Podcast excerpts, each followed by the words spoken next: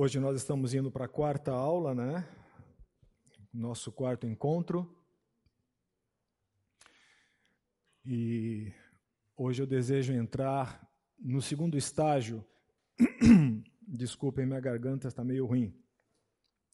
Hoje eu pretendo entrar no segundo estágio da fé, da fé bíblica, o segundo, o segundo estágio, né? Lembra-se da analogia que nós fizemos?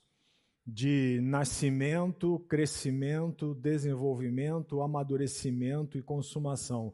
Lembro-se da analogia que eu propus na primeira aula do fruto, né? Imaginar o fruto, né? O, o brotar, né? A semente cair na terra, morrer para dar vida, o fruto, o desenvolvimento, o fruto incorporando, né? O crescimento, o amadurecimento e depois a consumação, a sua colheita. Peço a gentileza novamente, não posso deixar de pedir a gentileza novamente dos celulares, por favor, mantenha os celulares nos seus devidos lugares e amordaçados. Não permitam que. não permitam. Aliás, essa semana eu tive uma, eu tive um, eu tive uma, uma discussão relacional com o meu celular. É. É. Eu digitei um texto e no texto a palavra que iria no contexto seria casa. Eu mandei a mensagem, quando eu li estava cada. Aí voltei, botei asterisco, casa, cada.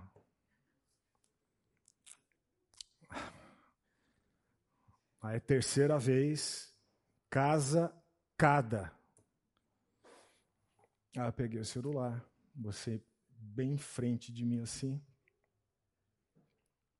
e disse para ele: Uma coisa tem que ficar muito clara no nosso relacionamento. Eu sou o Senhor e você é o servo. Eu mando, você obedece. Porque se não for assim, eu tiro o seu fôlego de vida. Irmãos, nessa hora o celular deu um clarão eu falei: é, eu abro você, tiro a sua bateria, descarto você e compro outro. Aí voltei para ele, santo remédio, queridos. Casa, casa. Mais três vezes, casa, casa. Resolvida a situação, por enquanto. Então mostre quem manda no seu celular e desligue, por favor, para que ele não atrapalhe a nossa aula. Quero relembrar também a vocês o nosso ajuste contratual a respeito do intervalo, ok? Não me deixem aqui, por gentileza, pedindo duas, três vezes para voltarem do intervalo. Nós vamos orar. Mas antes de orar, e já entrando no espírito de oração, na aula passada, nós trouxemos três aspectos externos, três maneiras de avaliar a nossa fé. E três aspectos que demonstram que a nossa fé é fraca, está fraca. Nós dissemos que há três evidências práticas para que você verifique como está a sua fé. A primeira delas é que uma fé fraca, ela está baseada nos sentimentos, ela está baseada no sentir. Se você toma suas decisões ou analisa as situações, as circunstâncias com base no que você sente, você está à margem de uma fé robusta. As emoções nunca foram tidas e nunca serão tidas pelas Escrituras como ditador das nossas decisões. Muito, muito pelo contrário, lá em Filipenses, Paulo fala assim: tende o mesmo sentimento que houve em Jesus Cristo as nossas emoções devem estar debaixo do controle do senhorio de Cristo. E uma fé fraca é uma fé que desconsidera isso. Ela está baseada nos sentimentos, naquilo que se sente, naquilo que se vê, naquilo que eu sinto. E como eu sinto, eu ajo. O segundo parâmetro exterior que nós, nós trouxemos de analisar a fé, uma fé fraca, é que a fé fraca está limitada pelas circunstâncias. São as circunstâncias que ditam, são as circunstâncias que se apresentam que movem a minha fé. Noutras palavras, se as circunstâncias desestabilizam a minha fé, ou se afetam o meu controle e meu equilíbrio emocional, de novo alguma coisa está errada. Paulo diz em Coríntios que nós não vivemos pelo que nós vemos. E a terceira, terceira, terceiro fator exterior que você pode verificar, fazer uma análise se a sua fé é fraca ou está fraca, é que uma fé fraca é esmagada pela ansiedade. É? é a pessoa que, diante das circunstâncias, entende que se ela não fizer nada, nada acontece. Ou se eu não agir, se eu não mexer, se eu não fizer, se eu não colocar a minha mão, a coisa não vai rodar do jeito que tem que rodar. Primeiro, que não é a sua mão, e segundo, que não tem que rodar do jeito que você acha que tem que rodar. De novo, temos um Senhor, temos um senhorio.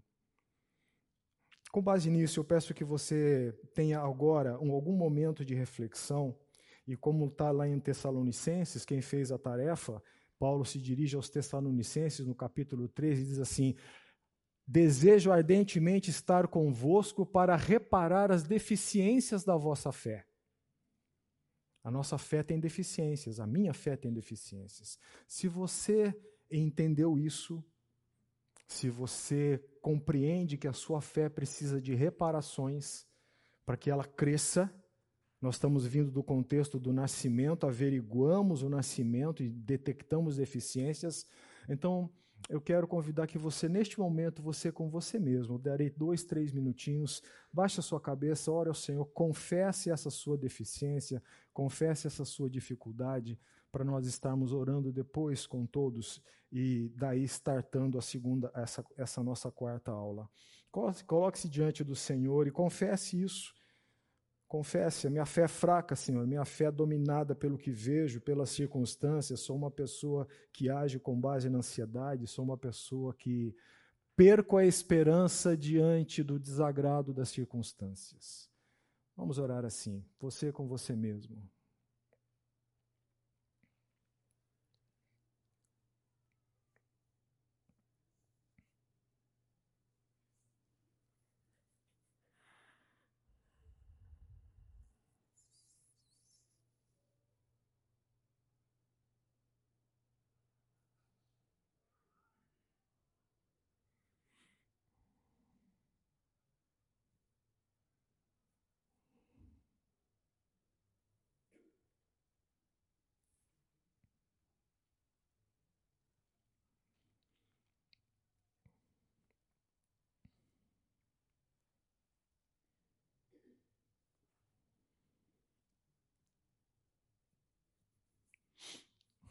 Senhor Deus, querido Pai, nós estamos aqui mais uma vez, ó Deus, na tua presença. E clamamos, ó Deus, que mais uma vez tu venhas falar ao nosso coração, tu venhas edificar a tua igreja. Este tempo será totalmente inútil, puro desperdício, se pela tua graça tu não te moveres em nossa direção. Se pela tua graça tu não usares a tua palavra com exposição fiel para nos instruir para nos ensinar, para nos exortar, para nos banhar com esperança no meio deste mundo conturbado, Pai, que testa, prova e tenta a nossa fé. Deus, nós te pedimos que tu nos abençoes neste tempo, que comigo todos os professores sejam alcançados pela tua graça e pela tua misericórdia, pois meros instrumentos em tuas mãos. Ajuda-nos, ó Deus, a exercitar aquilo mesmo que tu nos deste, para a edificação da tua casa Fala a nós, ó Deus, edifica-nos. Só tu conheces o recôndito de todos os corações aqui presentes. E só tu sabes como alcançá-los. Por isso, ó Deus, use este tempo de escola dominical para que possamos ser edificados na tua palavra. E que não saia da nossa boca nenhuma palavra, nenhuma questão que possa ser, ó Deus, contrária à clareza, à limpidez e à fé que vem da tua palavra, Pai. No nome de Jesus nós oramos. Amém, Senhor. Amém. Muito bem. Nós já sabemos da fé, nós já sabemos que ela precisa nascer, nós já sabemos como ela nasce e nós já sabemos quem opera o nascimento dela. Nós já sabemos das possíveis deficiências da nossa fé. em testes práticos, como eu me porto, como eu me conduzo, como eu ajo, porque o verdadeiro terreno, o verdadeiro campo de teste da nossa fé é a vida. É a vida prática. O verdadeiro campo de teste da nossa fé não é aqui dentro. Aqui dentro você se municia, aqui dentro você cresce, aqui dentro você arruma recursos espirituais para ir para o campo de batalha. O verdadeiro teste de um soldado é lá no campo de batalha. E o verdadeiro campo do teste da nossa fé, para levá-la à robustez, é na nossa vida, na nossa prática diária. Que vida a vida que você tem, a vida que Deus te deu.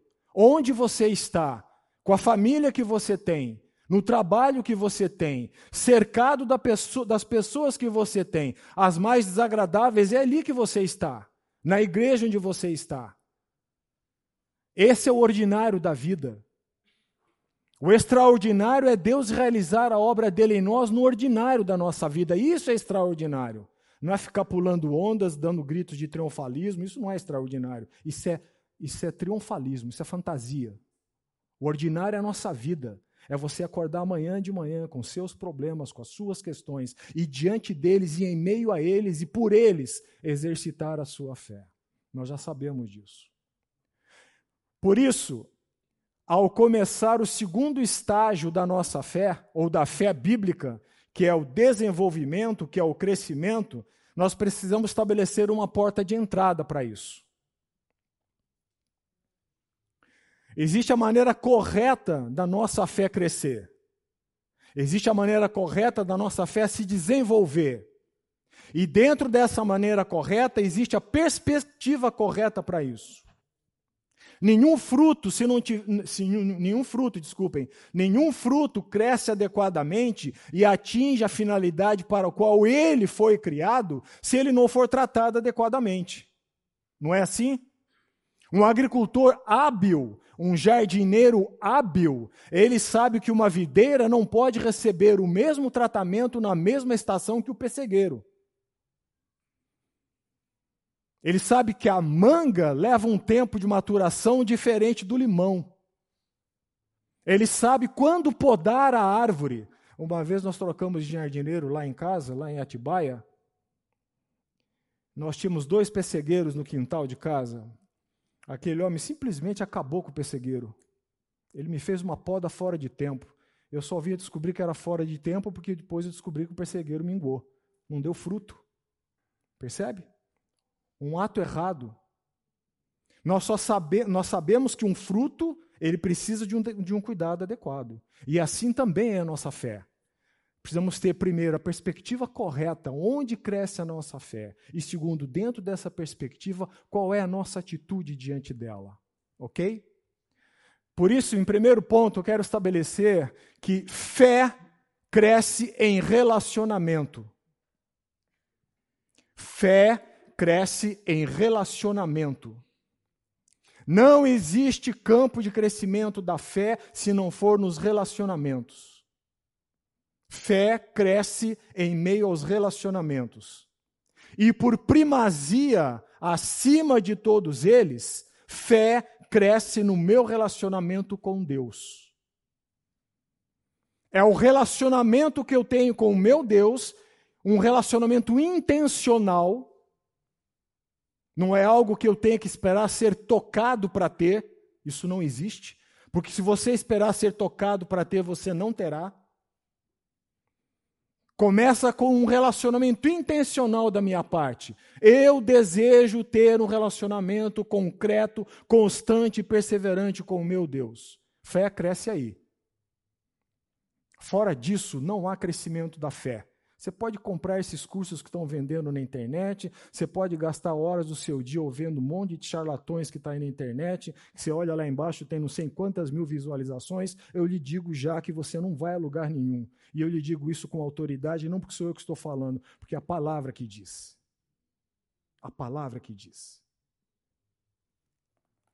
Não existe crescimento de fé se não for dentro de um contexto de um relacionamento. E primazmente, primame, primeiramente, com a primazia, o meu relacionamento com Deus. Porque do meu relacionamento com Deus dependem todos os outros relacionamentos periféricos que eu tenho. Esse é o primeiro ponto. Segundo ponto, dentro desse relacionamento eu tenho que ter a perspectiva correta dentro dele.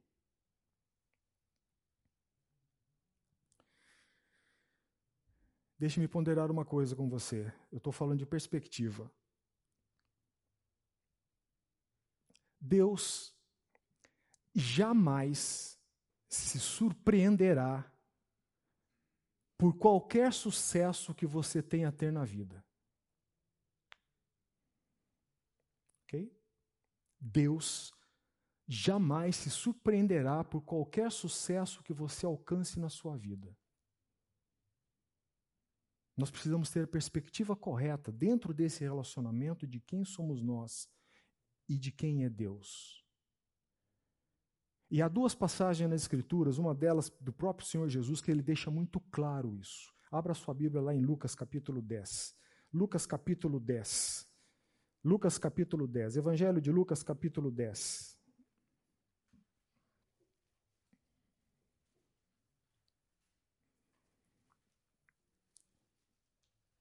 Eu estou usando a ara. Eu lerei com vocês o verso 1 do capítulo 10, Lucas 10, 1. Depois nós saltaremos lá para os versos 17 e 20. Lucas capítulo 10, verso 1. Depois disto, o Senhor designou outros setenta e os enviou, Senhor Jesus Cristo. Outros setenta e os enviou, de dois em dois para que o precedessem, para que precedessem a ele em cada cidade e lugar aonde ele estava para ir. O Senhor Jesus não foi, ele designou 70 para irem. Ao cabo dessa missão, aí nós vamos lá para o verso 17. Ao cabo dessa missão, então no verso 17, então regressaram os 70 possuídos de alegria, dizendo: Senhor, os próprios demônios se nos submetem pelo teu nome. Mas ele lhes disse: Eu via Satanás caindo do céu como um relâmpago. Aqui há dissenso entre os estudiosos se realmente Jesus teve uma visão, o que é uma minoria que defende, a grande maioria defende que Jesus estava usando uma metáfora. Né? De que os poderes malignos estavam sendo destronados através daquela ação. Jesus respondeu: Eu via Satanás caindo do céu como um milagre. Eis aí vos dei autoridade para pisar de serpentes e escorpiões e sobre todo o poder do inimigo, e nada absolutamente vos causará dano. Veja o que, que Jesus faz no verso 20. Nada obstante, alegrai-vos não porque os espíritos se vos submetem, e sim porque o vosso nome está arrolado nos céus. Nada obstante essa alegria de vocês, vamos corrigir o foco. Nada obstante isso seja muito bom, nada obstante isso seja causa de entusiasmo, nada obstante tudo isso, alegrai-vos não por isso, não porque os espíritos se vos, eh, se vos submetem, e sim porque o vosso nome está arrolado nos céus. Oswald Chambers olha para esta passagem e diz o seguinte: Alegrem-se não pelo sucesso que vocês têm, mas por se relacionarem corretamente comigo. Percebe a diferença de foco? Alegre-se não pelo sucesso que vocês têm, mas por se relacionarem corretamente comigo. Nenhum sucesso que eu possa ter dentro ou fora da igreja, nenhuma conquista que eu possa ter, seja intelectual, seja de qualquer outra área da vida, nada que eu possa vir a ter poderá levar a Deus a dizer: Oh, como você é bom.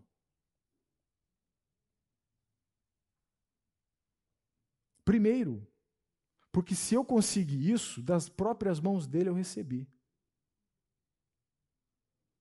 Percebe? Esse é o relacionamento correto, a perspectiva correta que temos que ter com Deus. e no nosso relacionamento com Ele. O que vale na nossa vida não é o que Deus faz através de mim ou através de você. Isso é mera consequência. O que vale em nossa vida não é o quanto você tem um ministério de sucesso dentro da igreja ou qualquer coisa fora dele. O que vale em nossa vida é o que Deus faz em nós, em primeiro lugar. Essa é a perspectiva correta. Foi isso que Jesus estava dizendo. A alegria de vocês tem que ser perene e está baseada no relacionamento correto comigo. Comigo. Não o que vocês estão fazendo, não o que vocês fazem, não o que vocês conquistaram. A fé genuína, ela nasce a partir dessa perspectiva.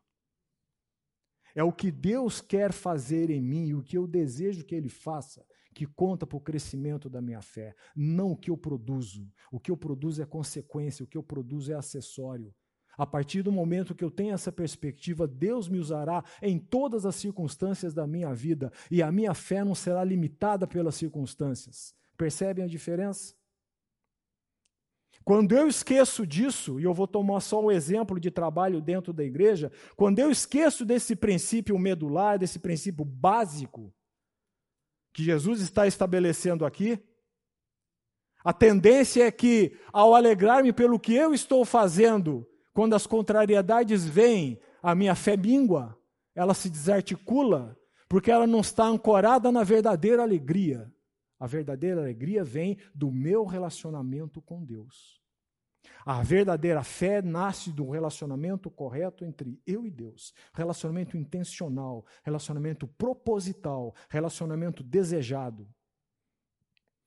Foi isso que Jesus quis dizer aqui. Não se alegrem não seja o motivo da vossa alegria o sucesso dessa missão. Sabe por quê? Porque pode ser que na próxima missão vocês falhem. E se a vossa alegria estiver ancorada nesse sucesso aqui, ela permanecerá terrena. Ela permanecerá o quê? Ao nível daquilo que vocês estão vendo. Vocês viram essa grande obra sendo feita, primeiro eu vos dei autoridade, e a sua alegria não deve estar nela. Alegrai-vos porque o vosso nome está onde? Arrolado nos céus. A verdadeira fé nasce dessa convicção. E quando eu me desvio dela, a minha fé começa a fraquejar. A minha fé começa a fraquejar. A minha fé começa a ficar materialista. Já ouviram essa palavra? Uma pessoa materialista, queridos, não é uma pessoa que só está presa naquilo que ela deve ter ou conquistar, materialmente falando. Uma pessoa materialista é aquela pessoa que vive nos limites do que é terreno. Conduz a sua vida nas opções e nos limites do que é terreno. E a fé verdadeira, genuína, por depender de um relacionamento com Deus, nos convida a algo mais do que isso. Jesus pega e corrige o foco de todos eles aqui. Ele diz assim: bacana isso. Mas não é esse o campo de crescimento da vossa fé. Não é por aí. Não é entendendo o que vocês fizeram o sucesso que vocês têm, mas é aquilo que eu faço em vocês. Isso é o campo de crescimento da fé. Uma outra passagem está lá em Gênesis, eu convido você para ir para Gênesis capítulo 17, e nós vamos chamar à tona um personagem que nós vamos abordar hoje, Abraão. Gênesis capítulo 17. Quem achou, por favor, leia o verso primeiro. Gênesis 17, capítulo, Gênesis capítulo 17, verso 1. Quando Abraão estava com 90, 99 anos de idade, o Senhor lhe apareceu e disse: Eu sou Deus Todo-Poderoso. Ande segundo a minha vontade e seja íntegro. E seja íntegro. Quando Abraão atingiu, quando atingiu Abraão a idade de 99 anos, apareceu-lhe o Senhor e disse-lhe o quê? Eu sou o Deus Todo-Poderoso. Faze o quê? Anda na minha presença e ser na área tá perfeito. Eu prefiro a versão, acho que da NVI, que diz íntegro. Anda em minha presença e seja íntegro. Percebe o convite de Deus para a nossa vida? Percebe? Anda. O verbo está no contínuo no presente contínuo. É uma voz ativa contínua. Anda em minha presença e ser perfeito. Anda em minha presença e ser íntegro. Percebem de novo a pedra de toque qual é do crescimento da nossa fé? Relacionamento intencional com Deus. Ô Jorge, a frase de Deus é anda comigo e seja íntegro. Ele está colocando seja íntegro como uma consequência de andar com Deus direta, ou ele está colocando isso como duas ações que o homem deve tomar é, de maneira paralela. Ele deve andar com Deus e também buscar ser íntegro. Como se relaciona? Muito boa a sua pergunta. Se eu buscar ser íntegro pelas minhas próprias forças, o caminho onde eu vou dar é no legalismo. Percebe? Então, quando ele está dizendo anda em minha presença, o fato dele ter colocado antecedentemente o convite, anda em minha presença e ser íntegro, traz em si a ideia de que ao andares em minha presença, tornar-te-ás íntegro. Percebe? Eu não chego com credencial diante dele, sou íntegro, por isso estou na tua presença. Isso é legalismo. Eu sou convidado por ele, anda na minha presença e tornar-te-ás íntegro. O C aqui dá a ideia também de transformação, algo que Paulo falou lá em Filipenses. Desenvolver a vossa salvação com temor e tremor, desenvolvei. Ok? Respondi? Muito bem. Jorge, eu achei interessante que a NVI traz, em vez de presença, traz vontade. E uma primeira impressão que eu tenho é que talvez vontade até seja um pouco além de presença. Você pode estar presente, pode estar próximo, mas não uh, uh, executando ou segundo a vontade de Deus. Sim, sim, era a ideia sequencial que eu ia até ler todo o texto, então, por favor. Uh, quando Abraão estava com 99 anos de idade, o Senhor lhe apareceu e disse: Eu sou o Deus Todo-Poderoso, ande segundo a minha vontade e seja íntegro. Ande segundo a minha vontade e seja íntegro. Exatamente. Encaixa com aquilo. Ser íntegro é consequência de eu andar com ele. É? não existe, não existe, querido. Não existe modo da sua fé crescer se você passa de segunda a segunda sem abrir as escrituras. Isso é impossível. Isso não existe. Não existe crescimento de fé se você passa segunda a segunda fazendo aquela, aquela oração oportunista e rala na hora do almoço. Né? Por desencargo de consciência, não existe. Crescimento de fé em fé envolve relacionamento. Como é que você conhece a pessoa que está ao seu lado? Através do que você conhece a pessoa que está ao seu lado? Por relacionamento.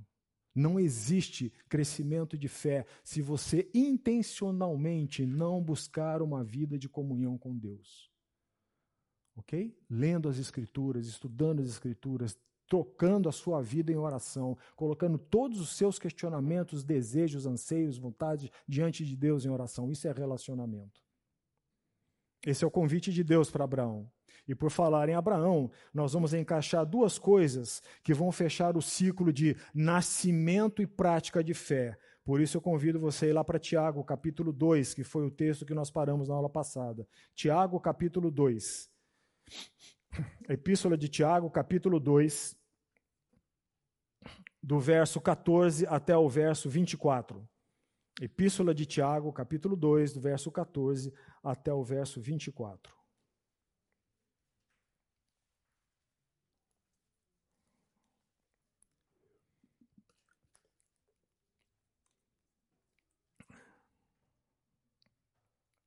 Eu lerei, os irmãos acompanhem aí nas vossas Bíblias. Tiago 2, de 14 a 24. Meus irmãos, qual é o proveito se alguém disser que tem fé, mas não tiver obras? Por acaso semelhante fé, por a, pode acaso semelhante fé salvá-lo? Perceba a dicotomia que, que Tiago está usando, tá? Fé e obras. Verso 15: Se um irmão ou uma irmã estiverem carecidos de roupa e necessitados do alimento cotidiano, e qualquer dentre vós lhes disser: Ide em paz, aquecei-vos e fartai-vos, sem contudo lhes dar o necessário para o corpo, qual é o proveito disso? Assim também a fé, verso 17, se não tiver obras, por si só está morta. Mas alguém dirá, Tiago aqui erige uma pessoa imaginária com quem ele está estabelecendo um diálogo de oposição. Isso chama-se diatribe. Mas alguém dirá: Tu tens fé e eu tenho obras. Mostra-me essa tua fé sem as obras, e eu com as obras te mostrarei a minha fé. Crês tu que Deus é um só? Fazes bem.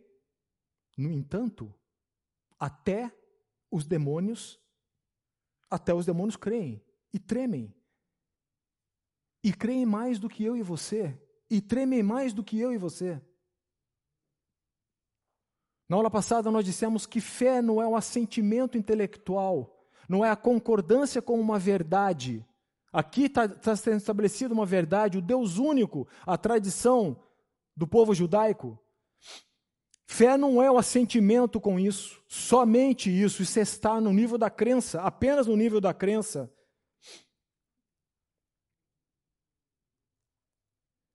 Verso 20: Queres, pois, ficar certo, ó homem sensato, de que a fé sem as obras é inoperante? Não foi por obras que Abraão, o nosso pai, foi justificado quando ofereceu sobre o altar o próprio filho Isaque? Vês como a fé operava juntamente com as suas obras, com efeito, foi pelas obras que a fé se consumou. E se cumpriu a escritura a qual diz: Ora, Abraão creu em Deus e isso lhe foi imputado para a justiça e foi chamado amigo de Deus. Verso 24: Verificais que uma pessoa é justificada por obras e não somente por fé. Tiago aqui estabelece uma conclusão. Verificais, de acordo com o argumento dele, que uma pessoa é justificada por obras e não somente por fé. Numa primeira análise, parece que a palavra é contraditória. Abra lá a sua Bíblia em Romanos, capítulo 4, verso de 1 a 3. Quem achou, por favor, leia. Romanos 4, de 1 a 3. Tenha em mente o que Tiago acabou de dizer: verificais que uma pessoa é justificada por obras e não, somente, e não por fé somente. Alguém, por favor, abra Romanos 4, de 1 a 3. E leia.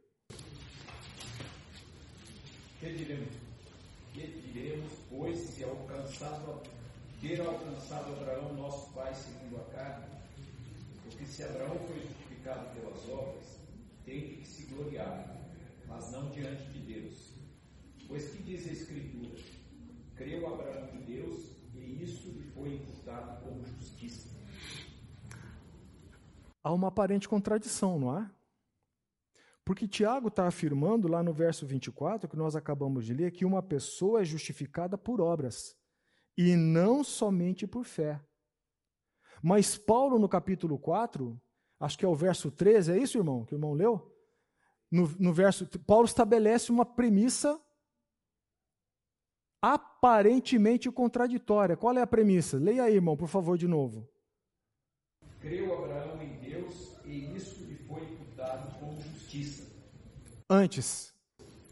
Se Abraão foi justificado pelas obras, tem que se gloriar, mas não diante de Deus. Estão percebendo a aparente contradição? Tiago diz: uma pessoa não é justificada, a fé de uma pessoa não é justificada somente por fé, mas por obras. A Paulo está dizendo: olha, Abraão foi justificado, se fosse justificado por obras, teria que se gloriar, mas não em Deus. Há uma aparente contradição. Mas a contradição é simplesmente aparente. Porque essas duas coisas se fecham no ciclo que nós estamos estabelecendo. Qual é o ciclo? Uma fé precisa ser operante dentro de um relacionamento. Tiago está falando de um momento da vida de Abraão diferente do momento em que Paulo está se referindo. E o próprio Tiago dá a resposta do que ele está falando. Se você for lá no verso, no verso 21, veja o que está escrito aqui. Não foi por obras que Abraão, nosso pai, foi justificado? Mas quando Tiago afirma que Abraão foi justificado por obras? Está escrito aí. Quando? Quando ofereceu Isaac. Tiago está tendo em mente um episódio da vida de Abraão, que está lá em Gênesis 22. E Paulo está tendo em mente um outro episódio da vida de Abraão. Não há contradição. A mesma fé que nasceu é a fé que, operando, transformou-se em obras. Quando Paulo fala lá em Romanos 4, capítulo 4, ele tem em mente Gênesis, vamos desfazer essa aparente contradição. Ele tem em mente Gênesis capítulo 12. Ou desculpe, capítulo 15. Alguém leia. Por favor. Gênesis capítulo 15. De 1 a 6.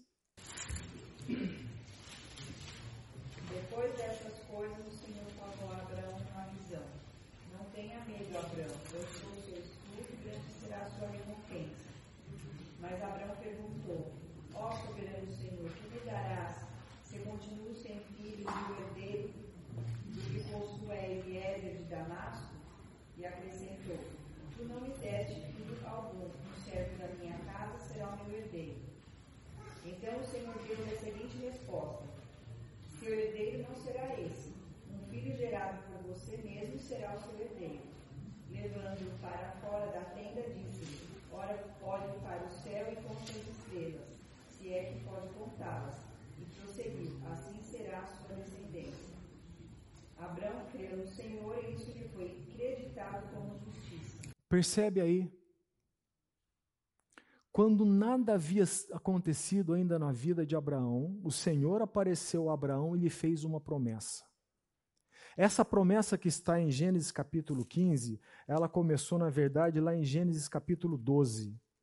Vamos lá para Gênesis capítulo 12. Veja o que fala Gênesis capítulo 12. Ora, disse o Senhor a Abraão: Sai da tua terra, da tua parentela e da casa de teu pai, e vai para a terra que te mostrarei. De ti farei uma grande nação, e te abençoarei, e te engrandecerei o nome. Sê tu uma bênção. Em Gênesis capítulo 15, Deus volta à carga com Abraão. Depois de Abraão, depois de Abraão ter passado esse tempo, Deus volta à carga com ele. E aí então Respondeu Abraão ao encontro de Deus no verso 2: Senhor, que me haverás de dar se continuo sem filhos? Percebe o tempo, o tempo transcorreu desde a promessa, Abraão continuou sem filhos e a pergunta na cabeça dele permanecia: como eu serei pai de uma nação se eu não gero filhos? Essa foi a colocação de Abraão para Deus. Respondeu-lhe Abraão: Senhor, que me haverás de dar e se continuo sem filhos e o herdeiro da minha casa é o Damasceno Eliezer? Disse mais Abraão: A mim não me concedeste descendência, e um servo nascido na minha casa será o meu herdeiro. Perceba o que Deus respondeu. A isto respondeu logo o Senhor, dizendo: Não será esse o herdeiro teu herdeiro, mas aquele que será gerado de ti será o teu herdeiro. Então conduziu para fora e disse: Olha para os céus e conta as estrelas, se é que podes. E lhe disse: Será assim a tua descendência. Qual foi a atitude de Abraão diante do que Deus estava falando? Verso 6. Ele creu. Mas ele creu com evidências? Abraão teve alguma evidência naquele momento? Deus lhe antecipou a visão de Sara dando à luz? Abraão teve alguma evidência material perceptível aos sentidos naquele momento para confirmar que o que Deus estava falando era verdade? Abraão creu com base no quê? Na promessa. Abraão creu porque conhecia quem estava fazendo a promessa. Quando Paulo fala, lá em Romanos capítulo 4, verso de 1 a 3, que Abraão não foi justificado por obra somente, mas por fé, ele está se referindo a esse momento da vida de Abraão. Percebe? E isso lhe foi imputado por justiça, porque Abraão creu contra todas as evidências. Não é somente que ele teve evidências ou não teve evidências, é que muito mais que isso, as evidências eram contrárias. Ele não tinha ainda gerado filhos e a promessa já tinha sido feita. Percebem? Romanos 4 trata da justificação, da mesma justificação, só que da justificação de Abraão crendo na palavra de Deus e na promessa. Vamos ao intervalo. Tiago não está em rota de colisão com Paulo. E não estamos, não estamos tratando de duas justificações. Nós estamos tratando da mesma justificação, mas nós estamos tratando do processo dentro da justificação. Tiago não confronta Paulo e Paulo não aniquila Tiago. O que Paulo está se referindo é que quando Abraão creu na promessa, ele não creu baseado em obras, mais para frente em Romanos, Paulo fala que Abraão creu contra a esperança, porque esperança que se vê não é fé. Então, Tiago não está em rota de colisão com Paulo. Tiago está falando de outro momento da vida de Abraão. Ok? Da mesma fé que nasceu em Gênesis 15, ou talvez Gênesis 12, só Deus sabe o momento preciso que foi imputada por justiça, e essa fé se desenvolveu na vida de Abraão, até chegar o momento em que Tiago pega para fazer base do seu argumento. Qual é o argumento? Quem só fica na crença, vantagem nenhuma tem, isso não é fé. Por isso, Tiago diz: olha, a fé necessariamente tem que apresentar as obras. Quem fez a tarefa de Tessalonicenses viu lá que no nos primeiros versículos do capítulo 1, Paulo tem uma expressão que utiliza lá, a operosidade da vossa fé. A fé tem que ser operante, fé que não é operante não é fé. É isso que Tiago está dizendo. Não me venha com o discurso teórico de que você creu. As evidências da crença são o quê? As obras. Da mesma forma que a salvação não é pela obediência, a salvação é pela graça. Mas a obediência é uma das evidências de salvação. Entendem? A salvação não é pela obediência. Mas nós conseguimos distinguir a genuinidade da conversão pela obediência. A obediência é uma das evidências da salvação. Paulo Tiago está dizendo: Abraão creu e isso lhe foi imputado por justiça. Creu sem evidências, ou melhor, creu contra as evidências, porque era Deus que estava falando. No entanto, a fé de Abraão foi operante. E é desse tempo que, que Tiago está falando. Tiago se refere então ao capítulo 22 de Gênesis, que é para onde nós vamos. Gênesis capítulo 22. Depois nós voltaremos a Tiago. Gênesis capítulo 22. E nós vamos ver a parte prática da operosidade da fé na vida de Abraão. Aliás, Abraão é conhecido como o quê? O, o pai da fé. Conhecido como o pai da fé. Vamos analisar este momento da vida de Abraão. Na aula que vem, eu permanecerei ainda na questão, no segundo estágio da fé, desenvolvimento e crescimento da fé. Na aula que vem, nós vamos enfrentar e vamos falar sobre o maior inimigo do crescimento da fé. Então, estou preparando o terreno para a aula que vem. Estou dando o um exemplo prático da operosidade para nós identificarmos o inimigo na aula que vem. Estão entendendo o raciocínio? Estão comigo? Gênesis 22, capítulo 22. Eu farei uma leitura imersiva e comentada alguns pontos, eu vou fazer intervenções, porque é muito bom nós nos aproximarmos do texto, entendendo algumas coisas do texto, que se nós fizermos uma leitura corrida, nos passam desapercebidas. Gênesis 22, 1. Depois destas coisas, preste atenção nessa expressão, depois destas coisas, Se você subir um pouquinho os seus olhos, lá nos versos 33 e 34 do capítulo 21, você lerá o seguinte: Plantou Abraão o quê? Tamargueiras em Berseba e invocou ali o nome do Senhor, Deus eterno. Você perceba que Abraão está tendo um relacionamento, ele continua no seu relacionamento com Deus. E quem planta uma árvore, especialmente uma tamargueira, ele não planta hoje para mudar de lugar amanhã. Planta? Não planta. Veja o que fala o verso 33. Plantou Abraão tamargueiras em Beceba e invocou ali o nome do Senhor Deus eterno. Abraão persistiu intencionalmente no seu relacionamento com Deus. Perceba a palavra intencional. Essa palavra é por demais importante na nossa vida cristã. O seu relacionamento com Deus, tanto quanto o meu, tem que ser intencional. Deixe-me dar uma ideia a você da profundidade dessa palavra.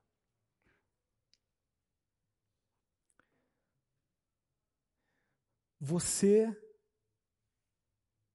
não ficará satisfeito mais do que deseja ficar.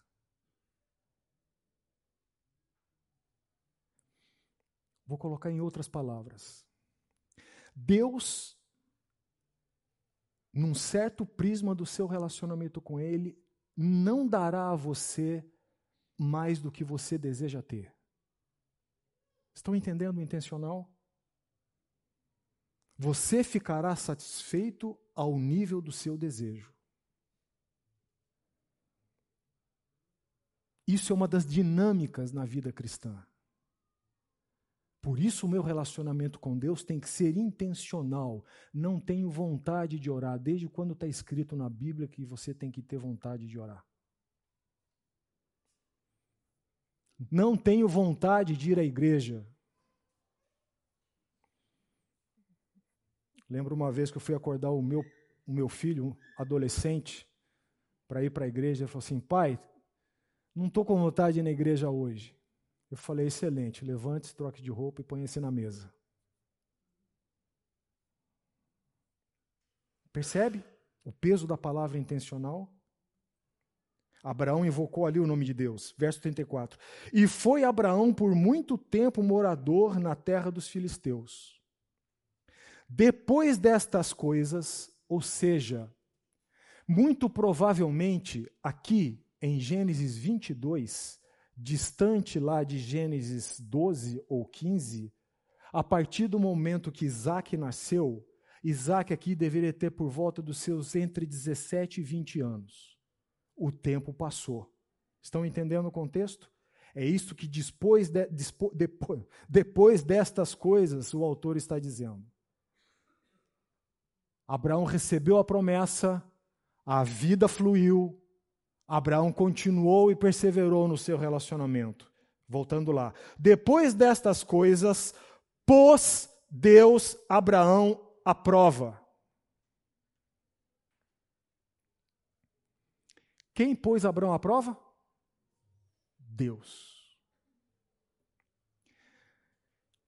Parece-me que eu posso extrair da palavra de Deus pelo menos dois motivos pelos quais Deus nos coloca à prova.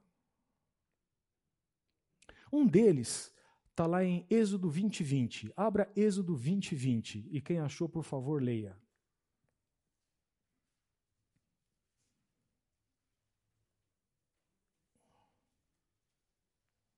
Respondeu Moisés ao povo: Não temais, Deus veio para vos provar e para que o seu temor esteja diante de vós, a fim de que não pequeis.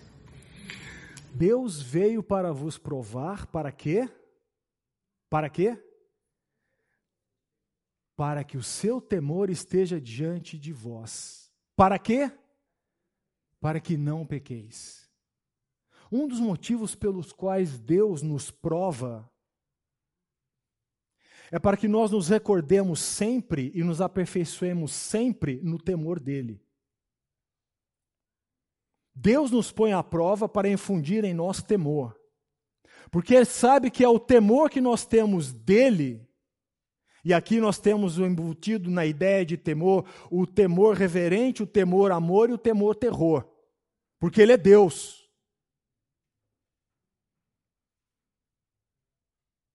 Pai é aquele que a criança fala assim: Oba, papai chegou. Mas também é aquele que a criança diz assim: Xi, papai chegou. Estamos lascados. Estão entendendo? O primeiro motivo pelo qual Deus nos prova é porque Ele infunde, quer infundir em nós sempre o temor dEle, porque é o temor dEle que nos fará desviar do, do mal, que evita com que nós pequemos. É o temor dele. O segundo motivo está, parece que em Deuteronômio capítulo 8, verso 2. Por gentileza, alguém ache, alguém procure e ache. E, ah, lógico, se procurar vai achar, né? Alguém, alguém ache e leia, né? 8, 2. Deuteronômio capítulo 2, ah, capítulo 8, verso 2. Lembre-se de como o Senhor, seu Deus, os conduziu por todo o caminho no deserto, durante esses 40 anos para humilhá-los pô-los à prova, a fim de conhecer suas intenções, se iriam obedecer aos seus mandamentos ou não. Segundo motivo, Deus nos coloca à prova para quê? Para que nós conheçamos as reais intenções e motivações do nosso coração. Esse é o segundo motivo pelo qual Deus nos coloca à prova. Deus nos coloca à prova para que infunda em nós o temor dele. E Deus nos coloca à prova para que nós conheçamos o que vai dentro do nosso coração. Quais são os verdadeiros motivos e intenções que estão dirigindo a minha vida, porque estão no meu coração. Deus traz isso à tona. Deus não nos tenta, porque a tentação caminha para a precipitação da prática do pecado. Deus nos prova, nada obstante, se a minha atitude no meio da provação for uma atitude de rebeldia, a provação pode se transformar numa tentação. Percebem? Deus nos prova, Deus nos prova para o nosso aproveitamento.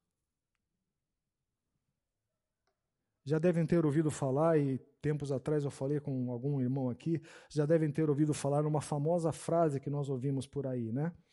Deus nos ama como nós somos. Já ouviram isso? Deus nos ama incondicionalmente como nós somos.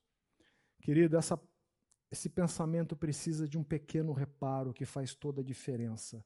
David Paulison diz assim: Deus nos ama apesar de quem somos. Percebe a diferença? Não é que Deus nos ama como nós somos. Deus nos ama apesar de ser quem nós somos.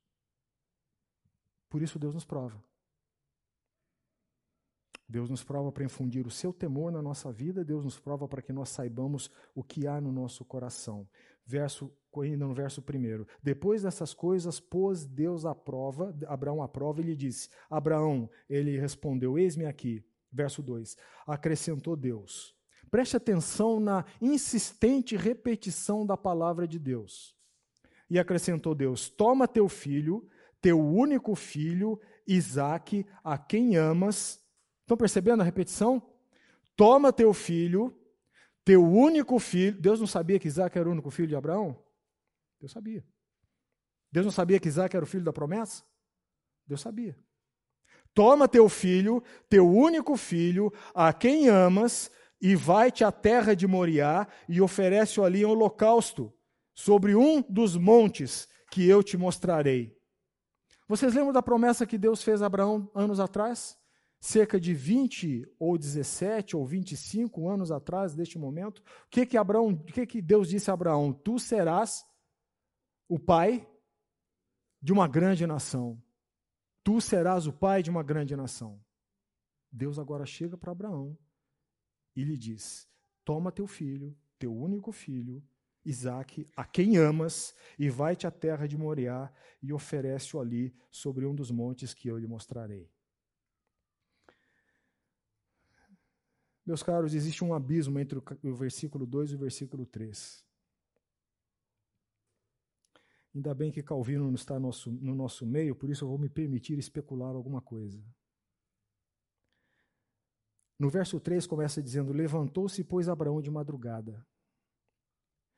Dá a entender aparentemente que esse homem ouviu a ordem de Deus, foi para a cama, dormiu tranquilamente, levantou de madrugada e foi fazer.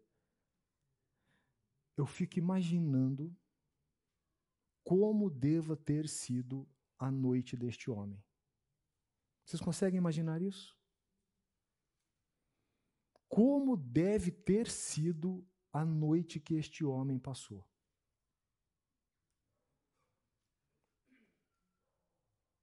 A Bíblia tem dessas coisas. Nós precisamos exercitar a nossa mente.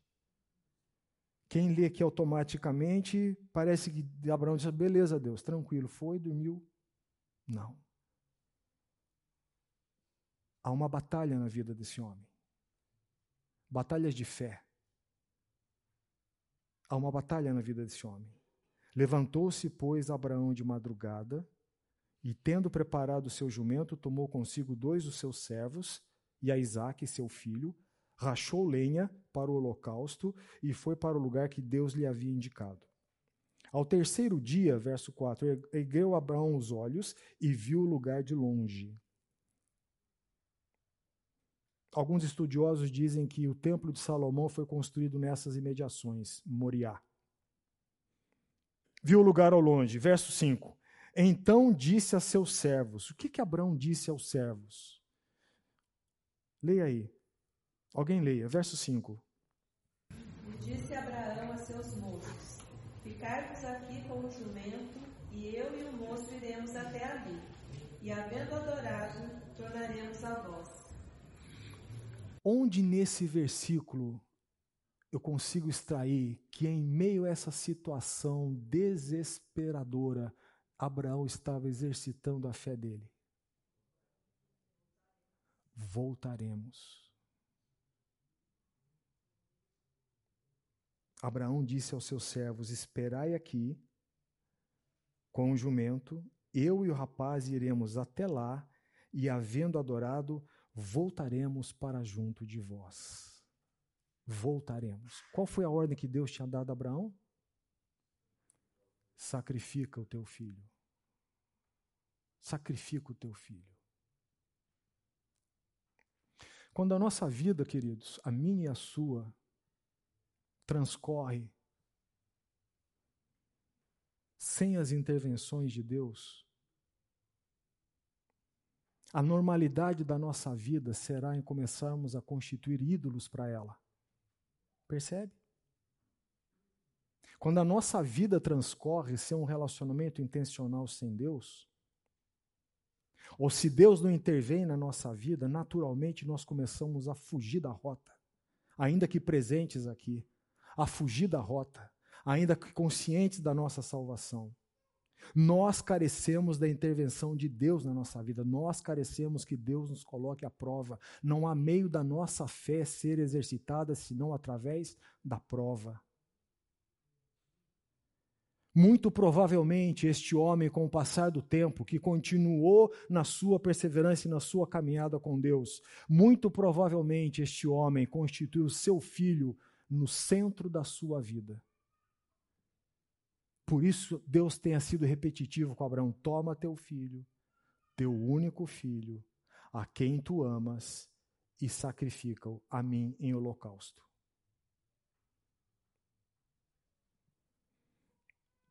Abraão exercitou a sua fé e onde eu acho correspondência com isso? Vá lá para a carta dos Hebreus, Hebreus capítulo 11, verso 17 e 19. Onde está a correspondência disso? Hebreus capítulo 17, 11, versículo 17 a 19. Quem achou, leia.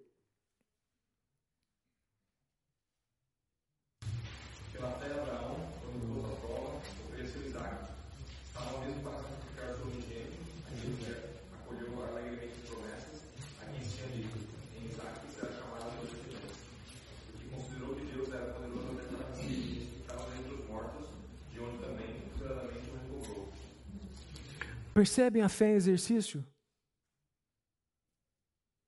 Verso, verso 6: Tomou Abraão a lenha do holocausto e o colocou sobre Isaac, seu filho. Ele, porém, levava nas mãos o fogo e o cutelo, assim caminhavam ambos juntos. Quando Isaac disse a Abraão, seu pai: Meu pai, respondeu Abraão: Eis-me aqui, meu filho. Perguntou-lhe Isaac: Eis o fogo e a lenha, onde está o cordeiro para o holocausto? Respondeu Abraão: Deus proverá para si, meu filho, o cordeiro para o holocausto, e seguiam ambos juntos. A fé de Abraão não lhe permitiu duvidar da promessa que Deus tinha feito. Contra toda evidência, Deus lhe disse: Tu serás o pai de uma grande nação. Como ser o pai de uma grande nação se sou estéril, se não gerei filhos? Deus lhe disse: Não será o teu escravo o teu herdeiro, tu terás um filho. Ainda há um tempo que tu terás o filho. Abraão, permaneceu, ele gerou o filho. A vida transcorreu, o filho cresceu. Deus chega num determinado momento, olha, me dá o teu filho. Como me dá o meu filho? O que sustentou Abraão neste momento? O que sustentou Abraão neste momento? Contra toda evidência, contra toda expectativa, a fé que ele teve. Mas a fé concreta, a fé objetiva, a fé concreta em quem? Em Deus. E por que que ele sabia que podia depositar a fé em Deus? Porque ele tinha um relacionamento com Deus. Percebem a necessidade de você desenvolver um relacionamento intencional com Deus? Professor, e também já tinha tido a experiência de ter tido filho. Afinal de contas, ele estava amortecido, com a palavra de Deus. Então, ele já tinha mais que experiência de só crer. Houve uma comprovação da promessa para ele. Exatamente. Mas a comprovação da promessa tinha a ver com a continuidade da promessa nos efeitos da descendência. E neste ponto, então, ele precisou exercitar a sua fé. Não somente por aquilo que ele viu acontecer na vida dele, mas com base naquilo que ele cria naquele que estava falando. Aquele que estava falando era poderoso o suficiente para cumprir a promessa cabalmente. E o autor de Hebreus então fala: Abraão cumpriu tudo. E quando ele pegou o cutelo, ele pegou o cutelo não dizendo assim: Olha, Deus, eu estou indo, tá? Olha, olha, eu vou fazer. Ó, presta atenção, tá quase, tá chegando lá. Ele fez isso? Abraão tinha tanta fé e tinha tanta crença que Deus era capaz de cumprir a sua promessa, que ele não teve a menor dúvida, ele ia desferir o golpe em Isaac. Mas o autor de Hebreus diz assim: porque ele cria que Deus era poderoso o suficiente para fazer o quê? Ressuscitar Isaac. Porque ressuscitar o Isaac era a garantia da continuidade do cumprimento da promessa. Entendem a fé em exercício? Percebem? Que não foi uma fé que Abraão desenvolveu pelo que sentiu, não foi uma fé que Abraão desenvolveu pelas circunstâncias, não foi uma fé que Abraão desenvolveu através da ansiedade de querer dar um jeitinho dele, mas foi uma fé que Abraão desenvolveu através do relacionamento com Deus, mediante as provas que Deus lhe colocou. Antes de fechar esse texto, volte lá para Tiago. Tiago, capítulo 2. E aí faz todo sentido o argumento de Tiago.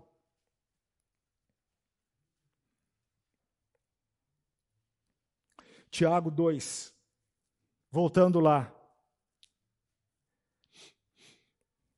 Verso 21, Tiago 2, 21. Não foi por obras que Abraão, nosso pai, foi justificado quando ofereceu sobre o altar o próprio filho Isaque. Percebam, percebam como Tiago coloca a situação. Quando ofereceu. Tiago não disse quando esteve para oferecer. Estão percebendo? A definição que se encaixa em Hebreus 11. Fé é o quê? Deixa o dedinho aqui em Tiago, vai lá para Hebreus 11, versículo 1. O que está escrito em Hebreus 11, 1? Fé é a certeza das coisas que se esperam. O argumento de Tiago é como se tivesse cumprido cabalmente a ordem de Deus quando ofereceu. E por que que Tiago está dizendo quando ofereceu? Porque no coração de Abraão ele tinha oferecido.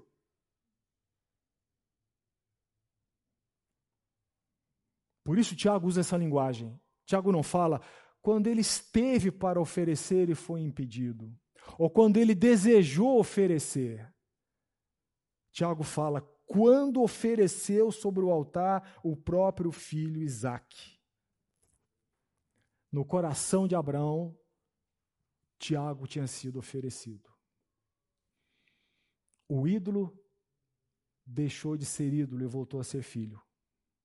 O filho da promessa. Deus deixou de ser um item que vagarosamente estava ficando na lateral da vida de Abraão e voltou a ser o quem? Eu sou Deus Todo-Poderoso, anda em minha presença e ser íntegro. Estão percebendo como se encaixa? Verso 22 de Tiago: Vês como a fé operava juntamente com as obras, com efeito, foi pelas obras que a fé se consumou. Essa expressão operava juntamente, no grego é, é, é sunergeu, sinergeu, qualquer coisa assim. Vem, é, deu origem à nossa palavra sinergia, o sinergismo, né? que significa trabalhar junto. Vês como a fé de Abraão trabalhou junto com as obras? Tiago então está dizendo: olha, nós não estamos tratando de duas fés, de duas justificações, nós estamos tratando de uma fé que nasceu e por causa de um relacionamento que se manteve intencionalmente com Deus, essa fé frutificou, as suas deficiências foram sendo reparadas e a fé foi provada. E quando provada, a fé operou juntamente com as obras. O que, que é isso? A fé operou com obediência. É uma antítese. É antinatural.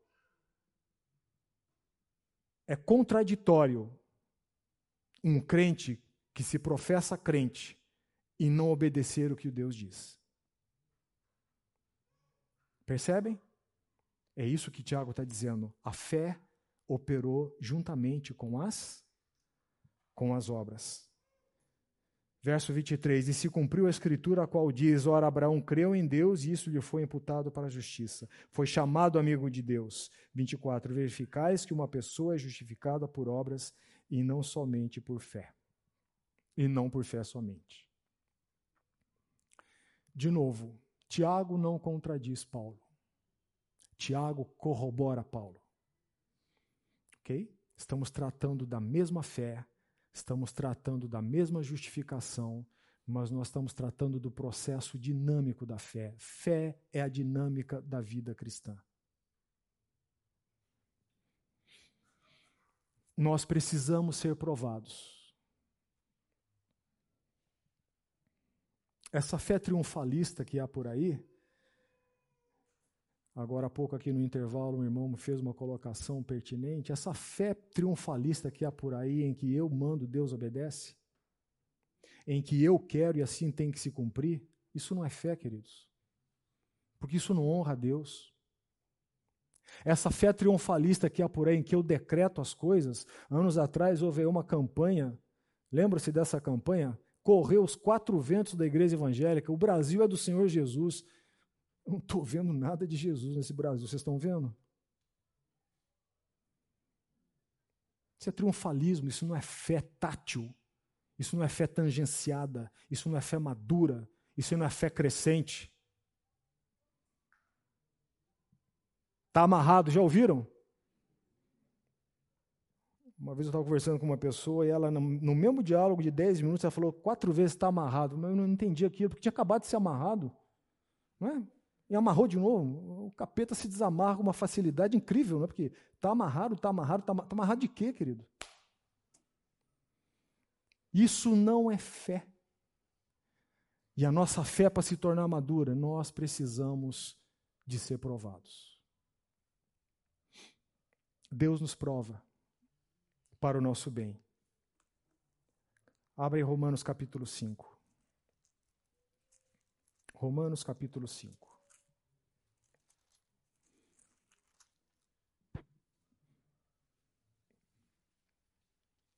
E quem achou, por gentileza, leia de 1 a 6. Romanos capítulo 5, de 1 a 6.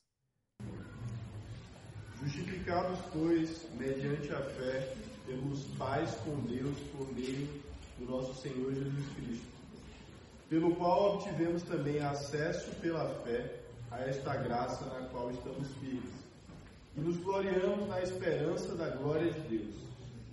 E não somente isto, mas também nos gloriamos nas tribulações, sabendo que a tribulação produz perseverança. A perseverança produz experiência e a experiência produz esperança. Ora, a esperança não nos deixa decepcionados, porque o amor de Deus é derramado em nosso coração pelo Espírito Santo que nos foi dado. Porque Cristo, quando nós ainda éramos fracos, morreu a seu tempo pelos ímpios. Perceberam a dinâmica da fé nesse texto? Porque pela verso, por intermédio de quem obtivemos igualmente acesso pela fé a esta graça, na qual estamos firmes e gloriamos na esperança da glória de Deus. Ponto, não acabou aí, Paulo continua. E não somente isto, mas também nos gloriamos em quê? Nas próprias tribulações, sabendo que a tribulação produz a perseverança. A perseverança produz a experiência, na NVI, um caráter aprovado. Experiência. E a experiência produz o quê? Esperança. A esperança não confunde, porque o amor de Deus é derramado em nosso coração pelo Espírito Santo que nos foi outorgado.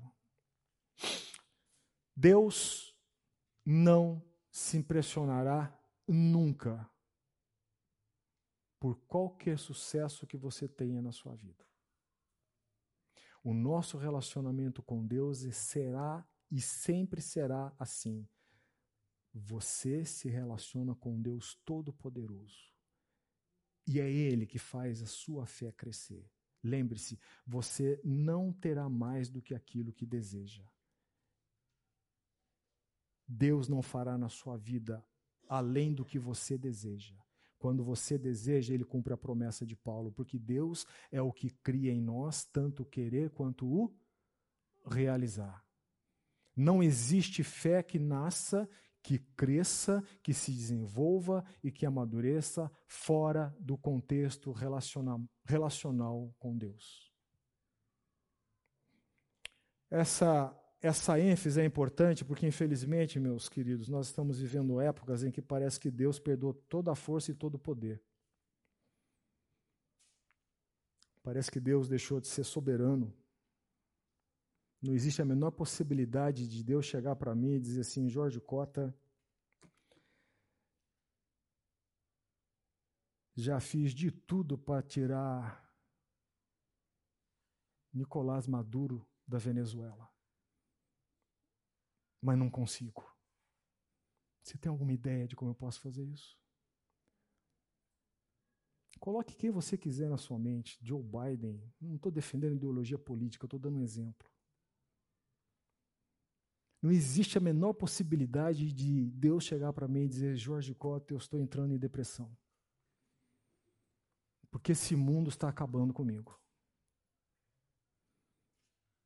Mas em algumas esferas, da igreja cristã não se fala isso, mas é essa ideia rasa que se tem de Deus. Queridos, não se abriu concurso público para ocupar o trono de Deus, ele não está vago. Amém? Ele não está vago, a despeito das circunstâncias contrárias da sua vida. E se você está nelas, regozije-se, porque você está onde Deus quer que você esteja. E se você está sendo provado nelas, alegre-se, porque Deus prova filhos. Quer saber onde isso está escrito? Num dos mais belos salmos do Saltério, salmo de número 25, e com isso eu fecho a aula. Salmo de número 25. Vamos a ele.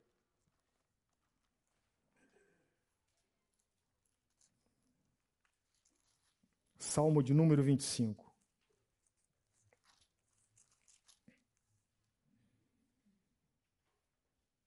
Vamos ler somente o verso 8, 9 e o verso 14. Salmo 25, 8, 9 e 14. Verso 8. Acharam? Bom e reto é o Senhor. Não existe nenhuma falha moral em Deus. Quem diz que Deus não vê o que está acontecendo e Deus não age, está atribuindo uma falha moral no caráter de Deus.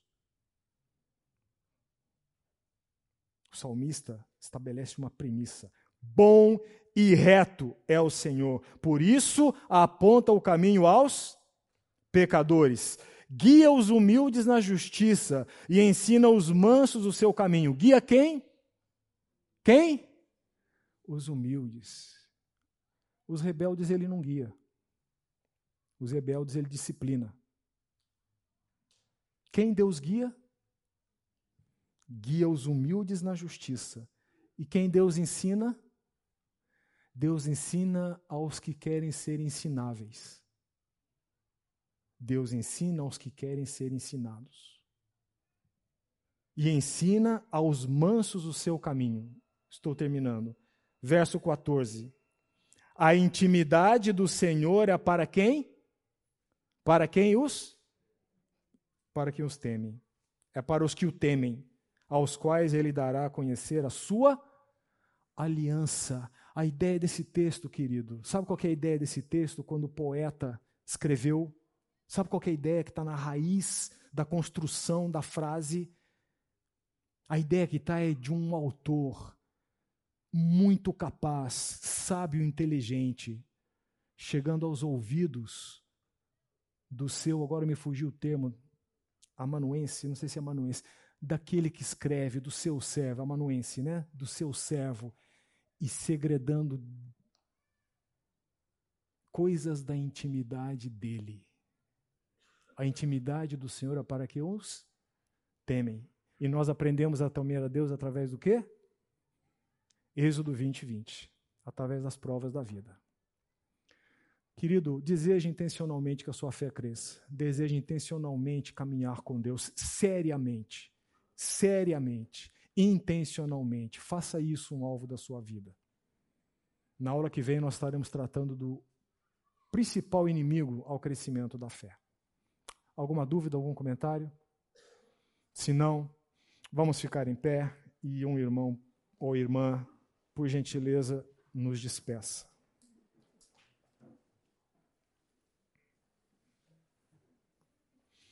Um detalhe: duas pessoas vieram me mostrar a tarefa no celular, ok? Um irmão me entregou, o outro irmão disse que a impressora quebrou, não deu para imprimir. Mas é verdade, eu vi a tarefa, estava no celular, eu dou testemunho.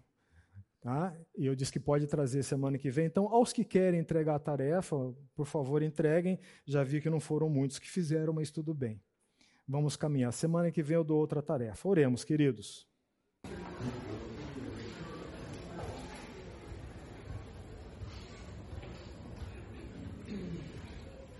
Senhor, obrigado por essa manhã de ensino da tua palavra. Senhor, transforma os nossos corações dando-nos uma visão correta de nós mesmos. Amém. Ajudando a caminharmos para ter um relacionamento mais apropriado contigo. Sim, Senhor. Desafiando o Senhor. E eu quero que os meus irmãos cresçam também na fé. Amém. Como pedido em nome de Jesus. Amém. Amém. Deus abençoe, queridos.